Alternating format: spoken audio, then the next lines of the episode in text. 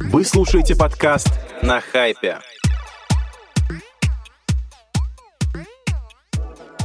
Всем привет, друзья! А, С вами новый выпуск подкаста на хайпе. После непродолжительной паузы на период летних отпусков мы возвращаемся.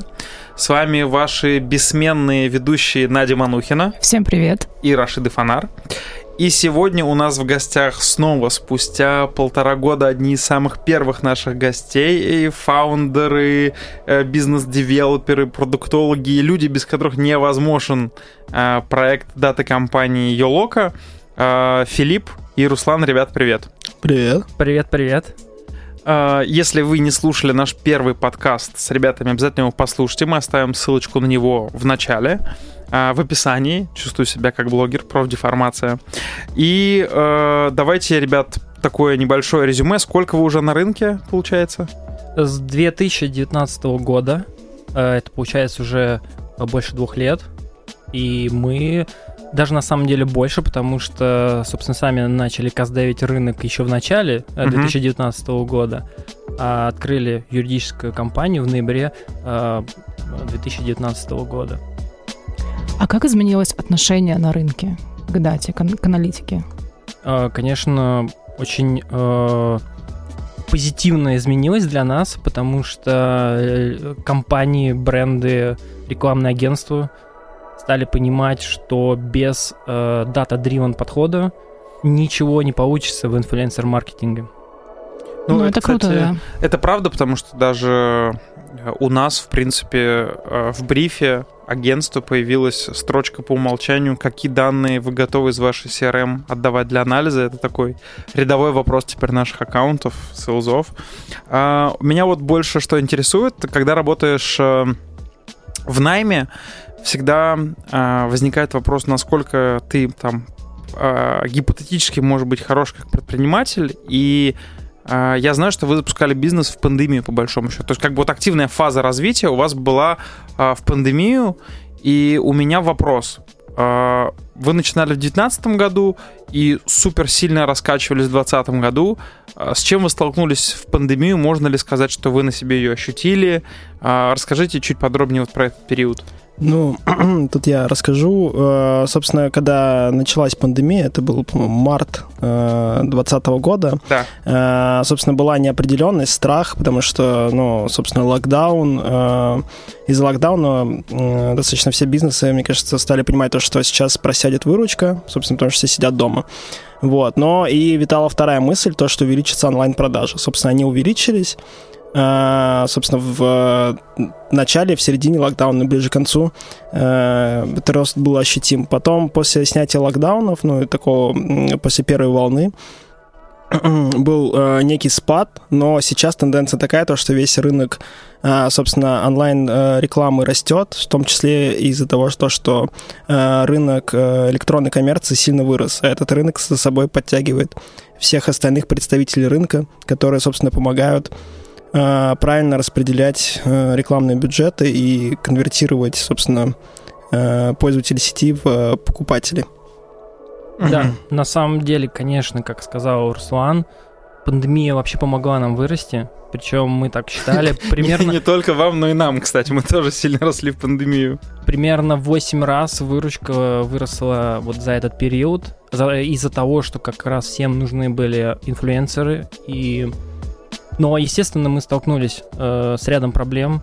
Конечно, это управление cash flow, управление нашими текущими денежными потоками и очень, ну, необходимо было постоянно каждую, мне кажется, каждый день следить за этим, и, э, и Руслан, и наш другой партнер э, Сергей э, не дадут соврать мне, то, что я ну, как бы достаточно стрессово на это реагировал, но э, благодаря своему опыту м, в компании Жевка, э, это предыдущая компания логистическая, я Мгм. попал как раз э, в период 2014 года на такой некий жесткий антикризис, когда нужно четко следить э, за расходами и, конечно, очень детально все планировать. И могу сказать, что сейчас это уже прошито в нашем ДНК, и мы э, смогли, и, как мне кажется, очень успешно, даже э, расходуем, э, даже не сказал бы тратим, а расходуем правильно и эффективно инвестиции.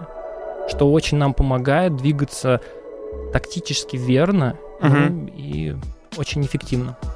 Э, Тут не могу не спросить. Э, Ты сказал, расходуем, э, достаточно жестко за этим следим. Э, Если вы не знали, некоторое время назад компании привлекли, э, компания Yoluko привлекла частные инвестиции от э, DV Capital. Да, это фонд Ольги Паскиной и Алексея Инчишина. Э, Скажи, пожалуйста, ну, когда люди слышат, что там э, компания или стартап привлек инвестиции, а сразу как бы некая рисуется, может быть, э, какая-то такая радуга, что теперь все будет хорошо, а теперь мы встали в один ряд с Uber. А В связи с этим два вопроса. Ощущаете ли вы себя как стартап после пережитой пандемии, да, и там, а, глядя на текущий PNL, и э, что вам а, дали инвестиции, как, как вот, может быть, сейчас вы уже чувствуете это? Э, Эффект от того, что в вас проинвестировали. Ну, я уже последнее время на конференциях, выступлениях э, не употребляю слово стартап в Мгм. отношении компании Елок, потому что все-таки мы уже зрелая компания, у которой есть э, большое количество людей, это 25 человек в штате. Вау.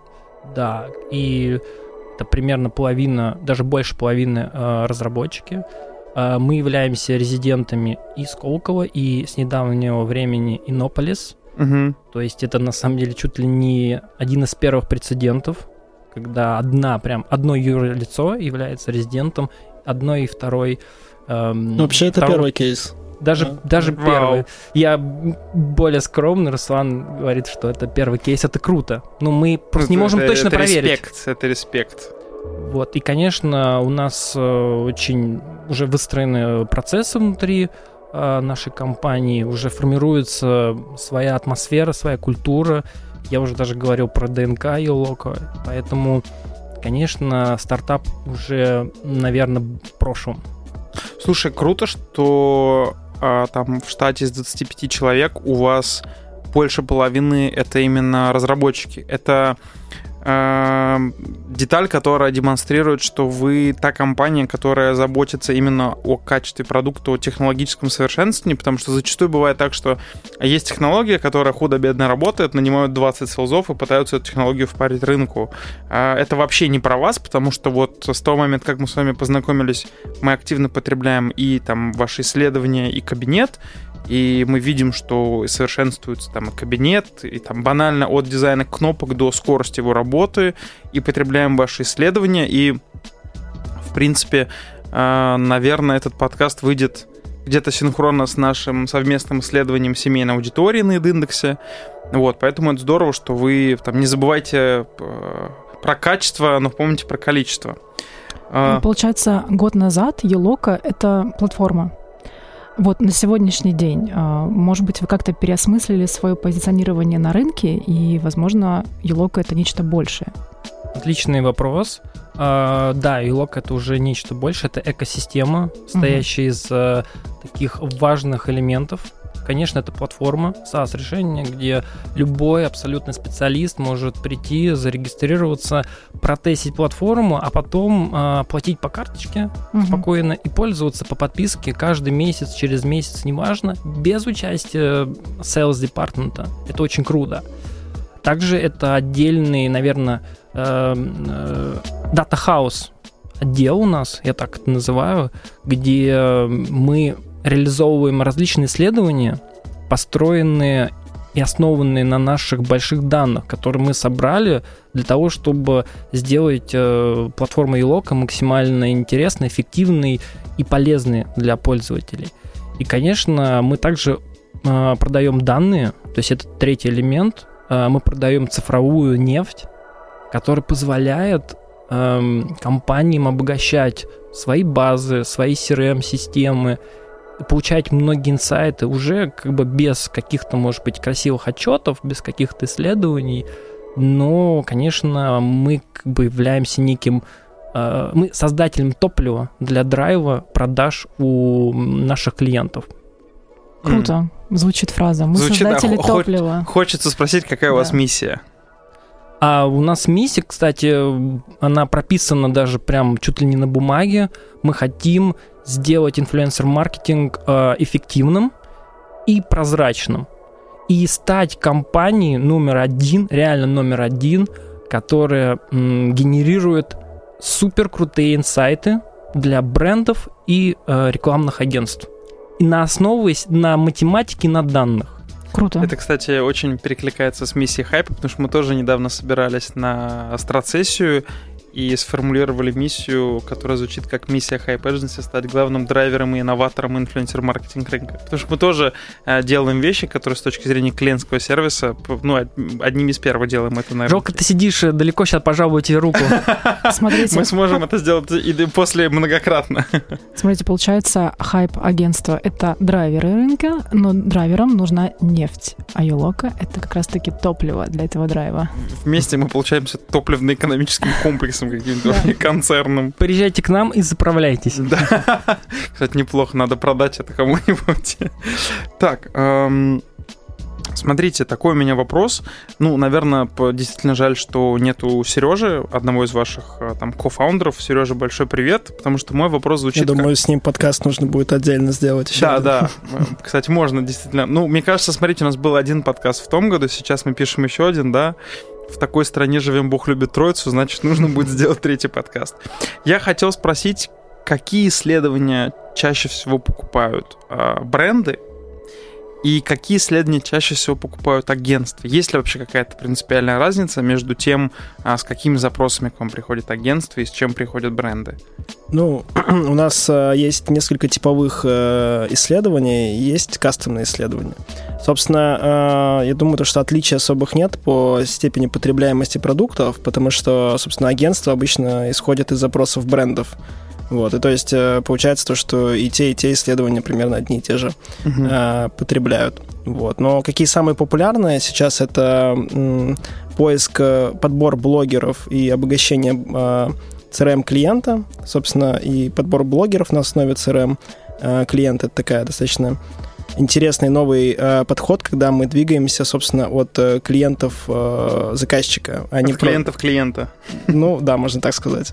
Вот, э, собственно, и тут э, подборка блогеров и, собственно, обогащение данных получается максимально таким целевым, потому что мы работаем, собственно, от э, аудитории бренда уже в виде реальных покупателей. Ну и, собственно, классические исследования анализа конкурентов, когда нужно выявить, собственно, Э, как конкуренты, как, э, каких, конкурент, каких блогеров используют э, выбранные конкуренты, как распределяются бюджеты, охваты, какие стратегии используют конкуренты, это очень важно всегда. Да, было. это, кстати, в принципе, мне кажется, два самых часто покупаемых нами у вас исследования. Это исследования конкурентов, и вот все чаще мы приходим у вас купить lookalike на основании а, хэшированных данных CRM клиента, но самое веселое в том, а, какие глаза у клиента, когда ты ему показываешь блогеров, потому что обычно все клиенты думают, что ну, там, условно, потребители вина — это такие люди, которые сидят у камина, потребляют mm-hmm. савиньон mm-hmm. и думают о судьбе России с Томиком Есенина, а потом выясняется, что там 90% э, потребителей премиального вина — это подписчики Гарика Харламова, и клиент не хочет верить, что ему нужно покупать рекламу Гарика Харламова, чтобы э, охватить свою же аудиторию. Вот, ну это забавно. Надя, как ты думаешь, э, какие блогеры на, на самом деле для бренда влияют Huawei? на аудиторию Huawei? Ну, хотелось бы верить, что премиальный сегмент, конечно же. Ну, ну, посмотрим, как там все на самом деле. Хотелось бы верить, это правда. Ну, у вас есть, кстати, ну, большая категория прям премиальных блогеров, с которыми вы работаете. Да, безусловно, да. А, кстати, по поводу, коль уж мы заговорили про продукты, недавно, совсем недавно говорили про фонд, а, расскажите, есть ли э, запрос со стороны фонда влиять на продукты? То есть, как бы приходят ли... Ну, то есть, появление э, доли фонда в акционерном капитале, оно повлияло на, на скорость развития продуктов или на появление принципиально новых продуктов? То есть, может быть, там э, вы там на каких-то совещаниях внутри обсуждаете какие-то идеи новых продуктов, и фонд пришел с конкретной идеей продукта? Ну, на самом деле мы достаточно эффективно работаем с фондом. Это показательно и показательно то, что каждую неделю мы созваниваемся, обсуждаем статусы, э, устраиваем брейнштормы по тому, как вообще можно двигаться. И, конечно, у нас основная цель – это рост выручки, рост капитализации компании, и все мысли направлены, вся энергия направлена на, только на это. И, но могу сказать, что с приходом фонда и с приходом инвестиций – мы поставили себе четкую цель.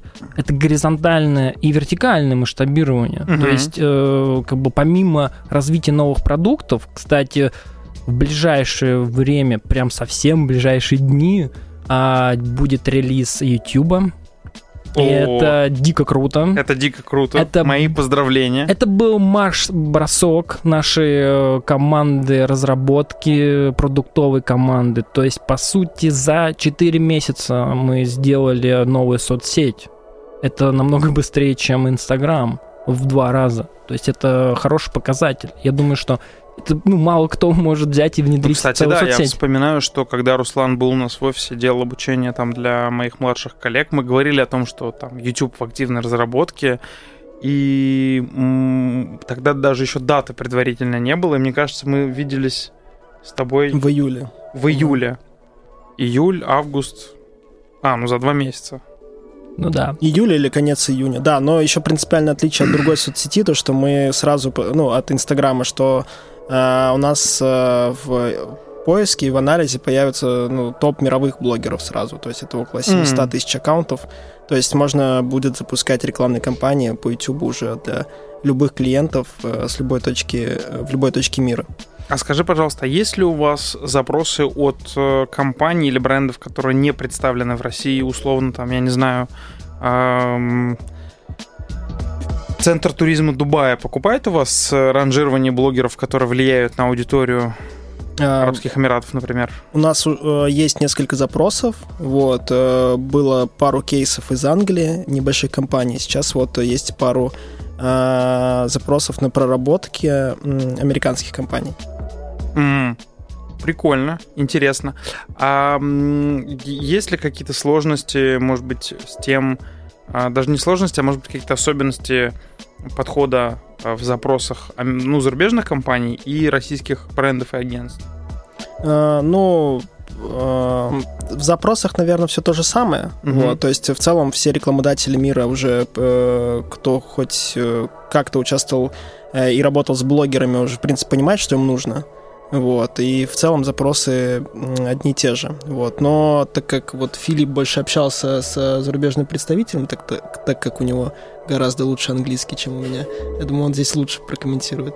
Да, я могу сказать, что все то же самое, но есть один нюанс. Э, наш бизнес построен на данных. Соответственно, если ты приходишь э, к клиенту и начинаешь ему круто очень пичить, говорить, мы типа номер один, крутые, то, то пятое умеем, но если у тебя нет этих блогеров и нет этих данных на платформе, а мы стараемся, конечно, продавать в первую очередь SaaS решения, потому что это легко. Ну, как бы сложно идти какой-нибудь э, немецкий проктор, согласитесь, это практически нереально. Легче взять и продать по карточке подписку то мы сталкиваемся, конечно, с такой, знаете, с, вежливой, эм, с отказом, типа, ребята, ну, когда все будет, тогда и будет. И вот самая основная проблема, на мой взгляд, она таится больше в продуктовой части, в разработческой части. Нам нужно найти тот сегмент, условно, там, испанский блогер или бьюти-блогеры из Техаса, и просто их проработать, э, спарсить, собрать их в нашу базу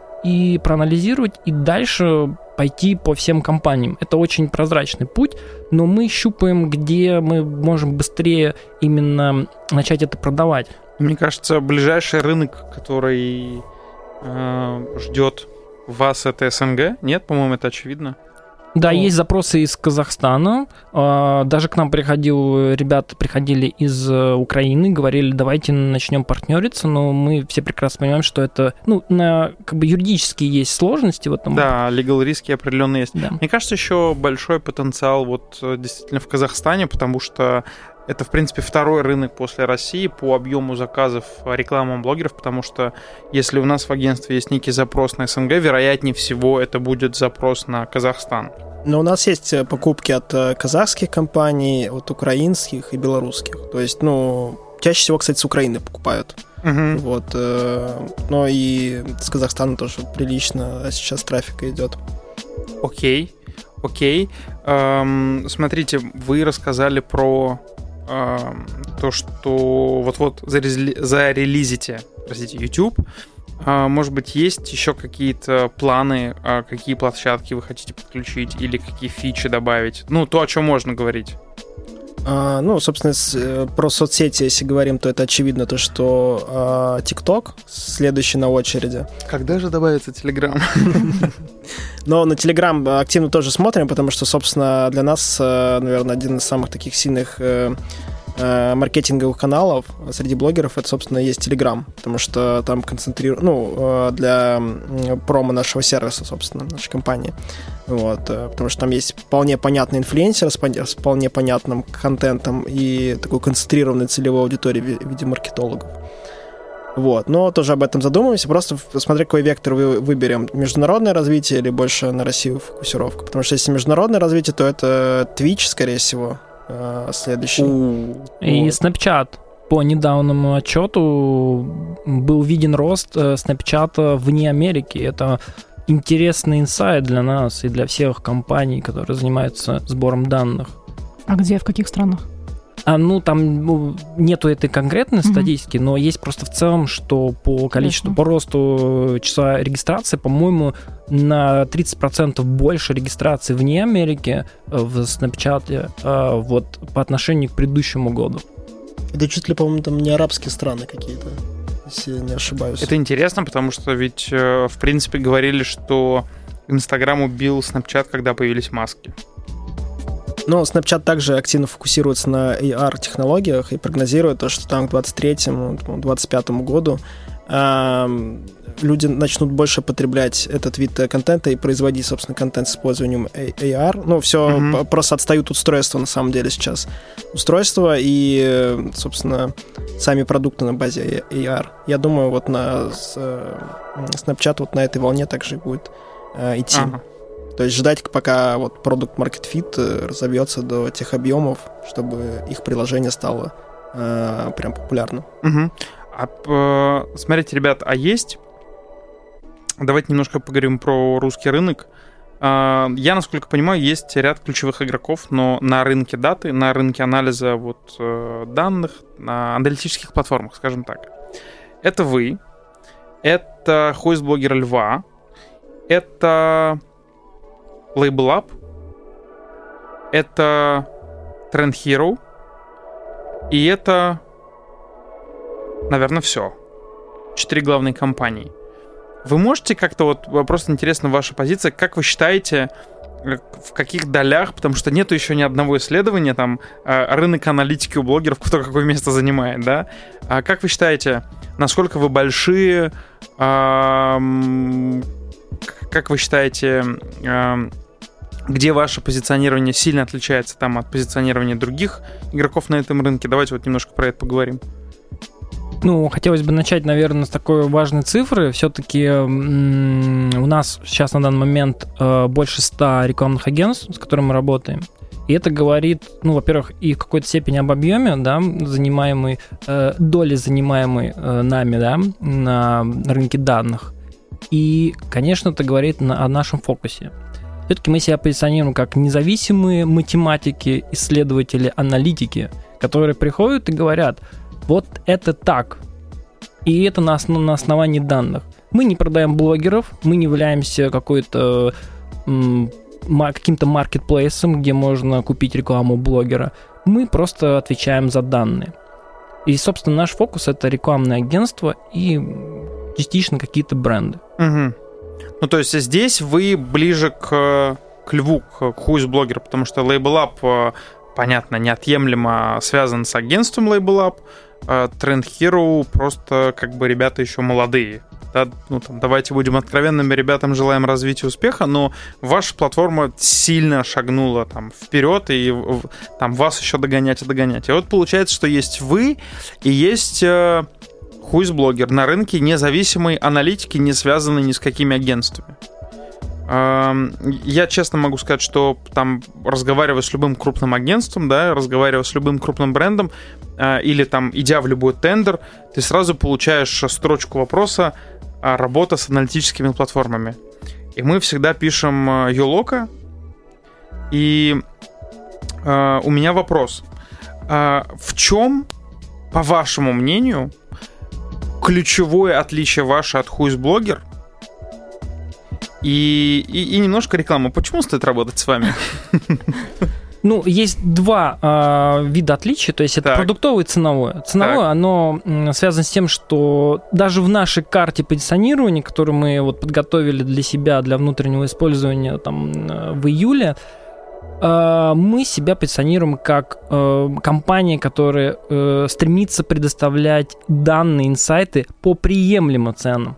И это очень важно. То есть мы пытаемся минимизировать затраты на сбор данных аналитику, потому что это, это очень высокие затраты сейчас. Себестоимость сбора данных э, зашкаливает. И здесь, я думаю, если бы сидел бы Лев, он очень активно бы соглашался бы со мной. И... А прости, здесь э, хочется уточнить, э, когда мы говорим про себестоимость сбора данных, мы говорим про оплату э, дата-аналитиков, которую, которые как раз эту дату собирают, а, анализируют. Или о чем мы говорим? Или мы говорим о серверных мощ- мощностях? На серверных мощ- мощностях. А, окей, так. Да, и второе, конечно, продуктовое отличие, подход. А Мы все-таки стремимся решать задачу несколько прямолинейно, но это дает нам а, большие преимущества. Смотрите, мы не идем на какие-то рынки данных, не пытаемся найти, может быть, каких-то пользователей, сегменты там из э, больших ритейл-группах, не пытаемся это все сметчить, да, мы просто берем, собираем данные из открытых источников и обогащаем их принципиальный момент, обогащаем их с помощью нейросетей, современных технологий. Вот э, в ближайшее время мы тоже анонсируем, точнее даже выпустим релиз, в котором мы расскажем о том, что разработали уникальную и очень э, эффективную модель по определению пола и возраста. И для этого нам не нужны данные там, из Инстаграма, нам не нужно собирать паспортные данные или там идти в какую-то ритейл-группу, пытаться найти, вычислить э, вот этот подписчик, он мужчина или женщина по паспорту. Мы это делаем по аватарке. И это делаем с максимальной точностью. По метрикам мы очень хороши, и это как бы тоже об этом расскажем.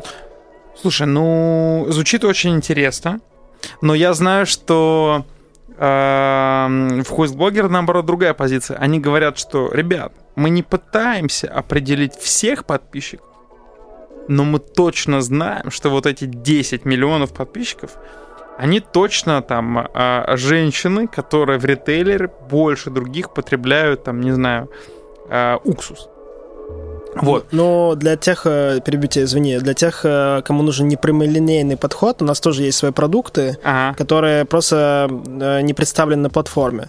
То есть мы платформу делали для большого рынка, чтобы у всех была возможность подобрать себе блогера, проанализировать его и воспользоваться инструментом пересечения аудитории. Собственно, тут э, юнит-экономика будет сходиться только тогда, когда мы с э, своими силами, своими э, умными методами там э, предикта, там пола возраста, например, там географии, интересов аудитории блогеров и обработки данных своими силами, своими алгоритмами. Только в таком случае юнит-экономика сходится, и мы можем делать общедоступный для всех сервис, который можно вот просто зайти и там э, купить, э, грубо говоря, Мгм. с карточки. Ну, у, стоит отметить, что у платформы сильно выросла точность.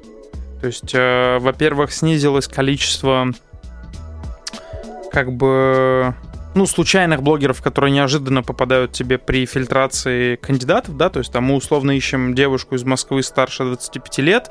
Э, Раньше понятно, что система не идеальна и нет идеальных систем.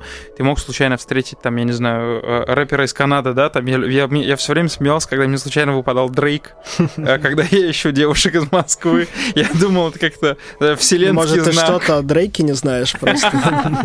что на самом деле Дрейк это Катя из Зеленограда. Вот. Но сейчас невероятно сильно выросло качество подбора. Это очень круто очень ускорился процесс пересечения, потому что я помню, что раньше мы там пересечения ставили заранее там за час, чтобы вовремя успеть собрать, и у нас там а, были процессы внутри отлажены как-то особенно под пересечение. А сейчас очень удобно, что мне клиенты говорят так, Анар, а давай-ка обновим пересечение, я знаю, что это там типа 7 минут и пересечение готово. Это очень круто. Коллеги, если там вдруг кто-то из слушателей нашего сервиса, э, нашего подкаста не пользуется э, платформой, обязательно попробуйте. Это очень крутая штука, очень удобная, невероятно упрощает медиапланирование. Там к, у нас в агентстве очень сильно упростилось все благодаря платформе. Вот. А, Надя. Вопросик. Давай. За все время работы платформы вы накопили кучу инсайдов о блогерах и об инфлюенсер-маркетинге. Какой, и, какой из исследований, на ваш взгляд, самое интересное и что самое неожиданное вы для себя открыли в этих исследованиях? Ну, тут э, я немножко поделюсь э, спойлером, если так можно сказать. В ближайшее время мы выпустим большое крупное исследование, и в этом исследовании выяснили очень важную, значимую э, вещь ага. для нашего рынка в целом. К сожалению или к счастью, я не знаю, как даже э, можно оценить, качество аудитории не влияет на стоимость блогера. Ну, это было всегда, мне кажется. Да, это было всегда, но мы математически доказали, что люди не используют дата-дривен подход, не пытаются использовать какие-то, может быть, инструменты. Они смотрят на блогера, смотрят на картинки, может быть, э, на описание в шапке профиля и не думают, что приносят большие суммы денег э, тому блогеру, который очень плохо может э, отрекламировать их э, продукт. Здесь, наверное, хочется немножко позадавать уточняющих вопросов. Э, когда мы говорим о том, что люди не думают, мы говорим о, наверное, неквалифицированном заказчике. Потому что это будет звучать как самореклама, но здесь без ложной скромности. У нас э, в агентстве есть внутренний чек-лист. Мы его рассказываем ребятам чуть ли не с позиции джуниор аккаунта в каком порядке нужно проверять блогера на там, готовность, э, на то, насколько блогер релевантный запросу клиента. И неважно, рекламируем мы банковскую услугу или там антиперспирант, э, там, я не знаю, или э, премиальный смартфон. Типа Huawei. Типа Huawei, да, неожиданный пример. Вот, а у нас есть внутренний критерий качества аудитории. То есть вот мы за правило внутренне взяли, что если у блогера меньше 40% качественной аудитории, мы его не показываем, потому что это лицо нас как экспертов, и это просто бессмысленно. Клиент не получит адекватных роме. Но э, что интересно, я думаю, что ты прав, э, что стоимость не поменялась, а, стоимость блогеров. И мне кажется, я знаю ответ. Это связано с тем, что на место квалифицированных заказчиков, которые не покупают рекламу таких блогеров, приходит менее квалифицированный малый и средний бизнес, а, который, к сожалению, совершает там ошибки по незнанию, по нехватке экспертизы. И эм, э, это Э, заметно, потому что на рынке выросло количество локальных русских брендов, которые рекламируются, у которых, возможно, не всегда есть возможность э, там э, платить агентскую комиссию там каким-то большим агентством или инфлюенсер-маркетинг агентством, и они как-то внутри вот собирают подборки, закупают блогеров, и получается, что у них там пересечение аудитории 87%, средний коэффициент качества 30%, и ты думаешь, ну и зачем это было покупать? Ну, да, все верно, это одна из главных проблем рынка, и я вижу, собственно, э, несколько причин. Первая причина все-таки очень мало контента, э, который способствует тому, то, что вот человек, который, ну, собственно, не квалифицирован э, на рынке, с помощью ну, нет контента, с помощью которого он мог бы быстро обучиться. То есть какие-то чек-листы, там, быстрые, открытые, там, не знаю, видеоуроки. Вот. Э, то есть такого контента в целом э, достаточно мало, как мне кажется, Но чтобы при этом, быстро бы грузиться в эту прости, среду. Э, здесь э, хочется просто вставить небольшую ремарку. При этом, наверное, вы заметили, как много стало курсов по инфлюенсер-маркетингу. Вот, да, кстати, да. Но при Это этом да. нет каких-то универсальных средств вообще, ну, действительно, чек-листов, что нужно сделать перед тем, как сделать выбор покупки того или иного блогера или списка блогеров. Строение сделать чек-листы совместно с ребятами. Ты прочитал мои мысли. У нас а, есть, кстати, достаточно большой чек-лист, но он прошло, а, прошлого года. Вот, мы там собрали очень много информации, достаточно интересной, но было бы круто его обновить, э, добавить туда новые какие-то данные, собственно, от, тем более от э, таких эксперт, экспертов, как вы, и э, больше обучать рынок. Собственно, вот это, э, в этом я вижу одну из главных проблем, то, что очень мало контента. Вот. Ну, и да, э, вторая проблема э, мало хороших блогеров. Вот. В целом мало блогеров, да. как будто в России. Это э, правда. То есть было бы круто, если бы кто-нибудь еще обучал новых блогеров, э, чтобы... Школа блогеров Как быть хорошими блогерами, да? Нет, такие школы, кстати, есть, они берут достаточно много я же не просто так привел в пример. Да, и было бы круто, если было бы больше контент-креаторов. Ну, собственно, э, этому способствуют сейчас, конечно, такие соцсети типа ТикТока, которые способствуют тому, чтобы быстро создавать контент плюс-минус качественный. Вот, но я думаю, и была бы круто какая-то education составляющая для этого. Но мне еще кажется, что вопрос переплаты блогерам, грубо говоря, э, неэффективные переплаты связаны с тем, что мы, кажется, уже обсуждали с тобой на эту тему, что очень часто в подборках присутствуют одни и те же, одни и те же лица блогеров, одни и те же каждый раз, как будто бы других на рынке просто нет. Кстати, это вот инсайт с западного рынка. Мы, когда начали его каздевить, мы получили такую обратную связь о том, что топовые э, платформы по поиску, подбору и аналитике блогеров постоянно выдают одних и тех же. Вот, да. Условно, да. тот же самый Clear, как бы считается очень крутой платформой. Я пользовалась им, когда в приколе Да, было. и ребята говорят, ну, типа, вроде бы все нормально, но мы не можем как бы расширить э, свой как бы блогерский диапазон. Угу.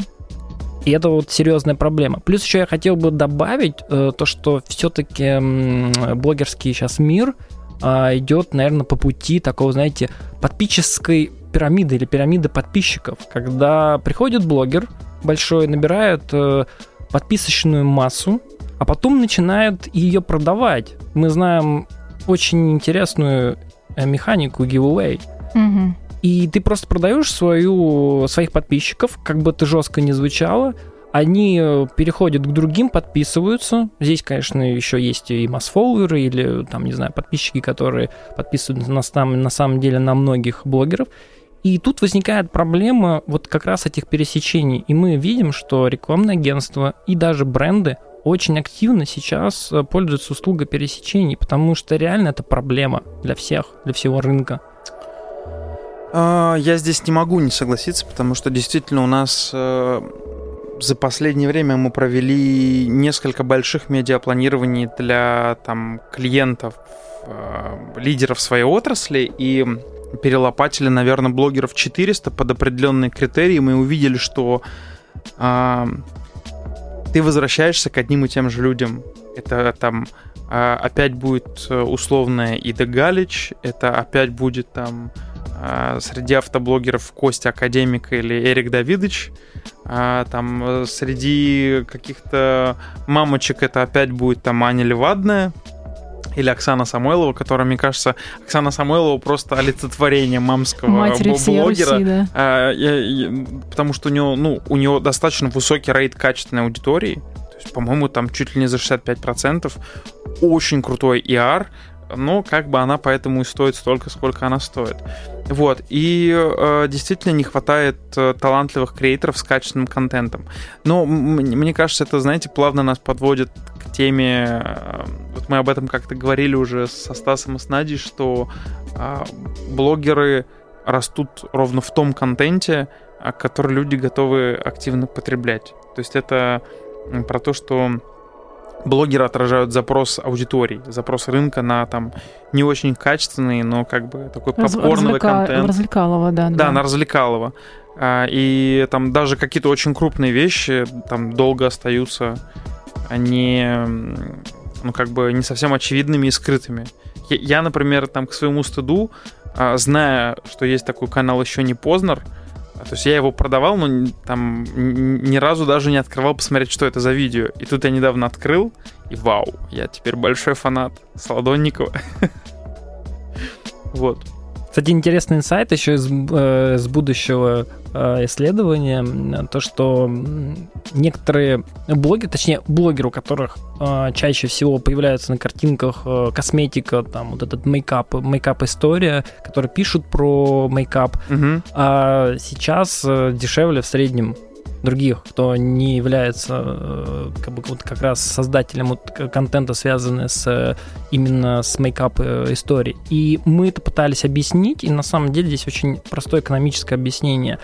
Очень много в свое время на рынок зашло как раз э, ребят, девочек, которые пытаются вот в этой теме продвигаться, рассказывать Мгм. про это в надежде зарабатывать деньги. Мгм. И тем самым они обрушили рынок, то есть занизили цену, потому что предложение стало превышать спрос, и вот Поэтому я думаю, что в ближайшее время при росте количества даже качественных блогеров мы будем наблюдать за снижением цены, потому что будут в какие-то сферы приходить блогеры, и мы будем получать снижение цен. Слушай, это очень интересный консерн по поводу того, как определять блогерскому агентству перспективные ниши, где искать себе новых клиентов. Я даже, честно говоря, никогда вот не думал о том, насколько предложение числа блогеров превышает спрос в том или ином сегменте.